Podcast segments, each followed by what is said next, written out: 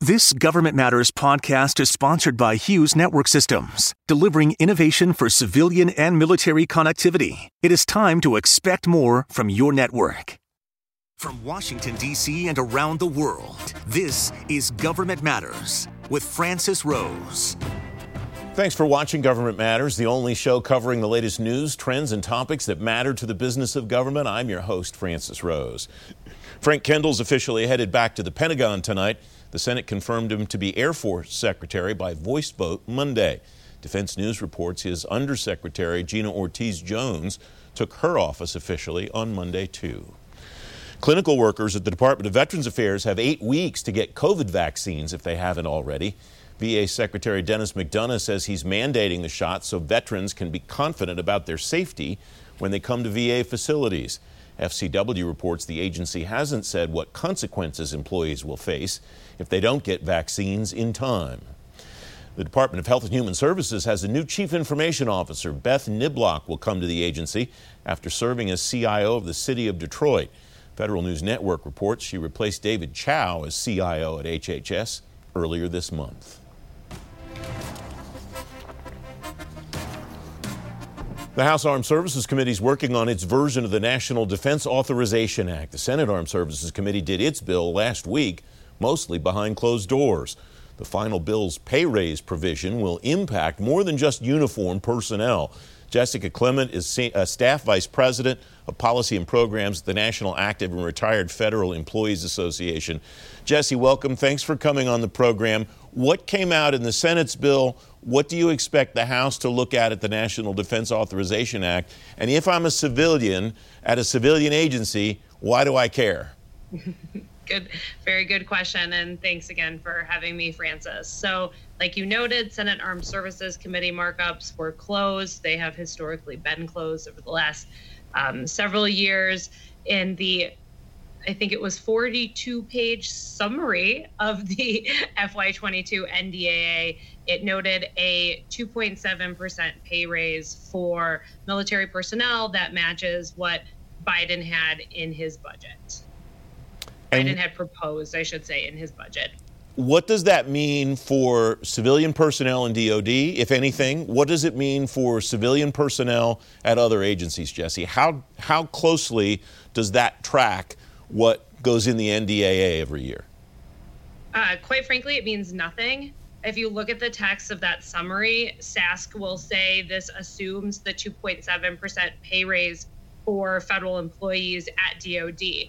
But the NDAA does not authorize that. It's assuming that that is what appropriations will do, and that's just for DoD employees what federal employees should care about and the raise that they're going to get is what um, both chambers are doing as it relates to appropriations, most notably the Financial Services and General Government Appropriations Bill, which is part of the seven bill appropriations package that's going to be on the House floor this week. Debate started today.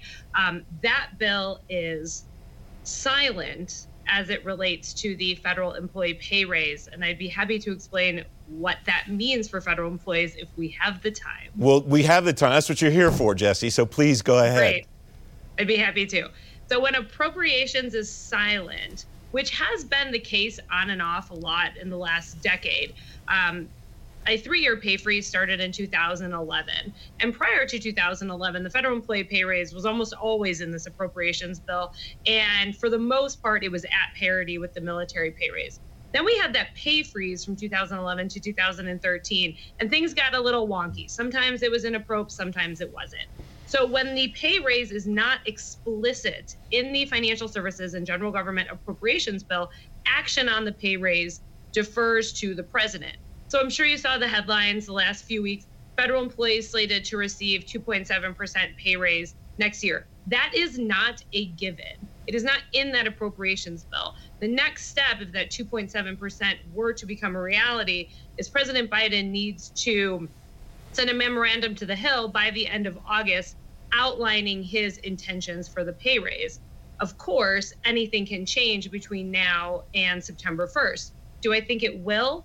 Probably not, but that 2.7% pay raise isn't a given until Biden sends that memo. So I understand all of that and I appreciate the explanation.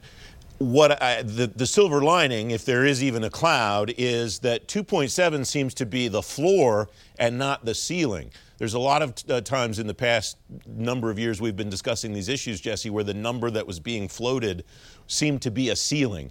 It seems like this is the reverse. Is that a fair read on my part? I think anything is possible, right? That's why I would prefer it if this if the 2.7% was explicit in this appropriations bill, then we wouldn't have to guess what's going to happen. I think given that the 2.7% tracks with what happened in the private sector over the previous 12 months, as well as what is most likely going to happen for the military in those two things being reality at this point in time, I would say that 2.7 is probably the ceiling and not the floor. I think it's going to be an unlikely day where federal employees get a larger pay raise than military personnel, and that 2.7, while certainly nowhere near final as it relates to congressional action, I think is pretty much a done deal at this point uh, for military personnel. All right, you mentioned the House uh, appropriations package is coming to the floor this week. What do we know about where the Senate package stands and what's there? Oh, if only I had an answer for that. I'm not even sure folks in the Senate do right now. Um, there has been no action on approps in the Senate at this point in time to um, talk about that. At least last I had checked if I had to take a guess, I would say um, the federal employee pay raise in the FSGG bill would be silent again. Um, there's one other thing that I think would be of interest to your viewers, if you don't mind, as it relates to the pay raise. Um, there is no information on what locality pay is going to look like. Um, this is an average 2.7%. If this was a normal year, it would have been 2.2 across the board and half a percent half a percent reserved for locality pay. You know, some people get more, some people get less as it relates to locality pay, the average being 2.7. The president's budget was not explicit as to what he intends to do with locality pay, which I think is telling. Um, and it is unlikely we will have answers to that until closer to the to the end of the year. Um, Thirty seconds left, Jesse. Could that have to do with the fact that OPM hasn't really figured out what it thinks it should do about locality pay, given the likelihood of the explosion in remote work among the federal workforce? Well, it's a question I most certainly have asked, um, and I did not get a satisfying answer to that. I think that is a perfectly reasonable conclusion to draw as we discuss the future of work countrywide, not just with the federal workforce.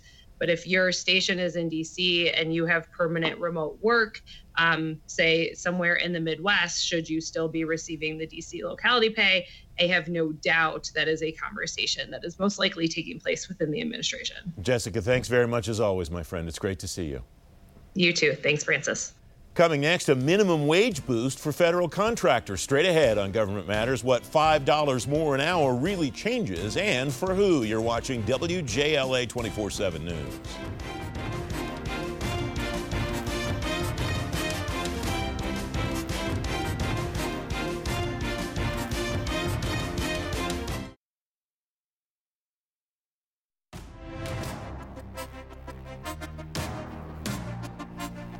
Welcome back. Federal contractors are prepping for an increase in the contractor minimum wage to $15 an hour. That's almost a 50% increase from the last time the White House set the rate. Eric Crusius is senior counsel at Holland and Knight. Eric, welcome. It's good to see you again. The issue that I guess I'm always interested in when it comes to the minimum wage is how many contractor jobs really get the minimum wage and how will this influence not just the people who make that, but the people a step or two or three above them? Do we even know that, Eric? Welcome. Uh, thanks, and thanks for having me, of course. Um, DOL, Department of Labor, tries to quantify that kind of in the rulemaking and talk about how many employees are going to be impacted. They have it uh, three or 400,000 employees that would be impacted directly by this minimum wage because it's not just workers who are working on government contracts who are usually paid a little bit better than their non-government contract counterparts for supporting contracts. But it's these this category of workers kind of working quote unquote in connection with a contract. And those are folks who might do billing for a contract. They may work on time records, maybe a security guard at an, in a construction site or something like that. These are folks who are not called directly to do things on a statement of work, but are, are necessary for the performance of the contract. And the Department of Labor has specifically included those folks, like they did the last go round, but they've specifically included those folks in the this $15 minimum wage. But I think another point you bring up that's really interesting is there's a lot of folks who are making, you know, 15, 15, 50, 16 dollars. Once all these other folks who are moved up to $15 an hour, are those other uh, employees or workers going to be moved up the pay scale as well? And will that kind of have a rolling effect all the way up the pay scale? It's interesting, too, that this is happening at the same time that in the private sector, even for uh, mid level and higher level uh, workers, white collar workers as well as blue, uh, companies are saying we're seeing the mass resignation. We're seeing the churn in the workforce much greater than it's been in years. Any feedback that you're hearing from your clients or, or other contractors about the the impact that they believe this might have on their workforces and their ability to perform their contracts and find the people they need to do the jobs. I mean, I think this could actually be helpful if administered the right way because uh, contractors have always had trouble keeping on employees. And if these contractors are kind of able to pass this cost on to the government, which is the idea, the $15 minimum wage, instead of being borne out by the contractors, will be passed on to the government now then it might help the contractors kind of retain those employees that they are seeking to retain that are very difficult to find right now. I think uh, everywhere we go, we see help wanted signs, and that's not an accident. It's because the market's really tight right now. And contractors are in a tough position, particularly service contractors who are working on very thin margins to 3% oftentimes. They can't afford to give their workers a raise and still, you know, make money on a contract. So now that the government's kind of going to kind of fit that, put that bill, with the price adjustment, perhaps it'll be easier to kind of hold on to these employees and, uh, and, and prevent them from going somewhere else. What do I do if I'm running a company that's like the one that you just described and I'm dealing with this? It's not as simple, I'm sure, as going through your payroll software and just booting everybody up that's making less than 15 to 15. Right, and that's you hit the nail on the head because it's really you have to look at your con- I always say look to your contract is the clause, and the clause, the final clause isn't out yet from the FAR Council, but is that clause for FAR based contracts in your contract? And if it isn't, then you don't have, you shouldn't pay the $15 minimum wage because you're not going to get that price adjustment then from the federal government when that time comes. And that's consistent with what DOL said in the past. You wait till the clause is in your contract. And of course, that creates complications because if the contracting agency is supposed to put that clause in your contract and fails to do so, they could come in and require the retroactive payment of those back wages. And then you have to go back after the fact and get that those back wages from the agency in the form of a price adjustment. But of course, at that period of time, the contractor is then floating that difference in cash. So the contractor has to have access to cash in order to kind of cover that difference until the agency acts. And I imagine one challenge you might be up against in that situation is if it turns out that you aren't going to get the price adjustment and it turns out you didn't have to pay the increase anyway, your employees might not discern that and might not be too happy that they're not getting the increase. Right, and that's that's a very consistent problem that you have with Davis-Bacon Act for Construction and Service Contract Act for Services contracts, where employees see kind of new wage determinations coming out, new H&W rates coming out by the Department of Labor, but the fact of the matter is that the contractors are really powerless to do anything until the contracting agency inserts it into their contract, which is usually the next renewal or some you know significant modification. Um, and sometimes the agency just doesn't do it at that time too because they forget or there's an agency policy or whatever it is. Um, and contractors are off, you know, answering the phone from unhappy workers wondering why they didn't get the raise they're supposed to get. And I, I, I understand there's, you know, for both sides of that, it's a difficult situation. But the key is communication, where the contractor communicates this new role to the employees and, and tells them we're going to give you this raise as soon as we can, and that's as soon as it's in our contract, the contract that you're working on or connect or in connection with. Eric, in the edition of Government Matters that plays in my head, there's a magic word on every show. The bird comes down like the old Groucho Marx show, and on this show, it would be Davis Bacon, and you would have gotten the magic word. Thanks very much for coming on. It's great to see you, my friend. My pleasure as always. Up next, the missing piece of the puzzle to countering homegrown violent extremism. Straight ahead on Government Matters, better data to stop violent attacks before they happen. We archive every episode of Government Matters at govmatters.tv. I'll be right back.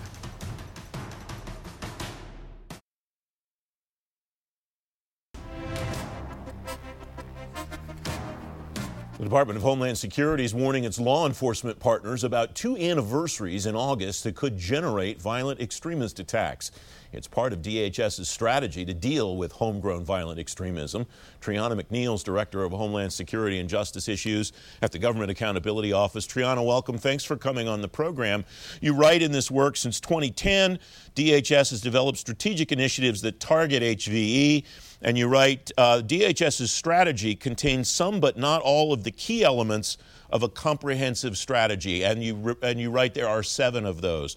Where is DHS succeeding and where is it not having as much success in a strategy for dealing with HVE? Sure. So, DHS, their strategy has three components. Number one, the framework which outlines their vision for what they're trying to achieve as they uh, counter terrorism. And the second component is uh, the public action plan, what they are going to be telling the public to help hold them accountable for specific steps they plan to take and by when. And then the third is an internal implementation plan, and that's really the how to guide for the staff at DHS. Um, and DHS is doing a very good job in terms of having a clear mission, goals, and objectives for how it's going to counter this violent extremism. But where it's falling short is specific performance measures. For example, you want to know how far you can go with certain activities before you invest too much money and it's not really moving the needle. And so that's something that we would want DHS to incorporate into their strategy. We want to know the progress that's being made. So if they need to redirect resources to something that's working better, they can. And the other thing that we were looking for that they didn't have is the resource investments.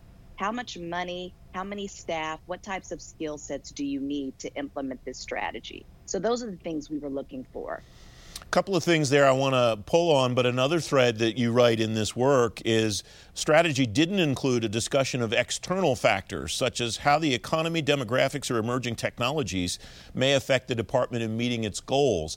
That's kind of an overview of the landscape of what might be coming at us and the components of what might be coming at us. That's pretty important, it sounds like uh, to me, Triana. It's critical. For example, these are live documents, this strategy and so when the pandemic happened that we are we are still in, how is the pandemic affecting your achievements for these goals?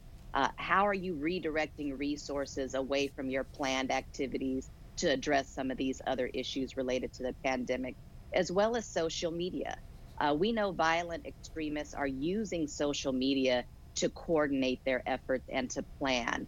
And how are you incorporating these advances in that type of technology as well into your strategy. So those are things that they need to stay on top of for sure. The underpinning of all of this, it sounds to me, Triana, is data. And you write in this work DHS has taken some steps to establish a data governance framework. DHS has already identified some data challenges. What's going well for them with that framework? You identified that as, as item number one of mm-hmm. what they're mm-hmm. doing well mm-hmm. in. Uh, and what are the data challenges that DHS is having? Sure. Well, they have established a data governance council. And that's important because that's the body that's going to tell DHS how to manage and use its data resources. Uh, it's established a strategy to make sure that that information is used as fully as possible and is shared agency wide. All very important steps. They also have committed to uh, investing in developing the skill set of their staff so their staff can fully leverage that data. That is all very good. However, they're in the early stages of incorporating targeted violence and terrorism prevention data into this governance framework. We're happy to see that they are making the commitment to incorporate this information into their broader agency wide data governance framework, but they need to fully incorporate that. They also uh, don't have a good handle on all of the data assets available to them when it relates to targeted violence. Uh, for example, they don't have one comprehensive database that tracks threats of uh, violent extremism. These are things that we would hope that they would have, especially at this point. Um, you mentioned, uh, you write in the recommendations here, uh, one of them is to incorporate its targeted violence and terrorism prevention mission into its departmental governance of data. Is the incorporations, uh, are the incorporation steps that you just mentioned and the establishment of that council steps in the right direction toward fulfilling the recommendations that you're making, Triana? They are, they're excellent steps, and we're going to continue to track their progress and they have committed to us uh, and agreed with our recommendations that that's something that they need to do and something that they will be doing. So we will continue to monitor that. Another recommendation I note in your work is that DHS revise its strategy to include all key elements of a comprehensive strategy. You mentioned three of them at the beginning of this conversation. Does that mean they still have four others to go to fulfill the list of GAOs written in the past? They do, and they're making some progress on two of those four. For example, um, they have outlined um, different uh, interim goals that they want to achieve, and I think that that's very smart because that's how you can track the interim progress. But again, they need performance measures. Uh, they need to identify the resources that they need to to fully implement the strategy. That's critical, right? Um, and then, of course, the external factors that we discussed, things like the pandemic, things like technological advances that violent extremists can take advantage of. Those are the things that they need to fully incorporate in their strategy. Triana McNeil, thank you very much for joining me. It's great to have you on the program. Thank you for inviting me. You can find a link to her work at govmatters.tv slash resources. And don't forget, if you miss an episode of the show, that's on our website too. You get a preview and a recap of every show. When you sign up for our daily newsletters, you just enter your email in the red box on the website. I'm back in two minutes.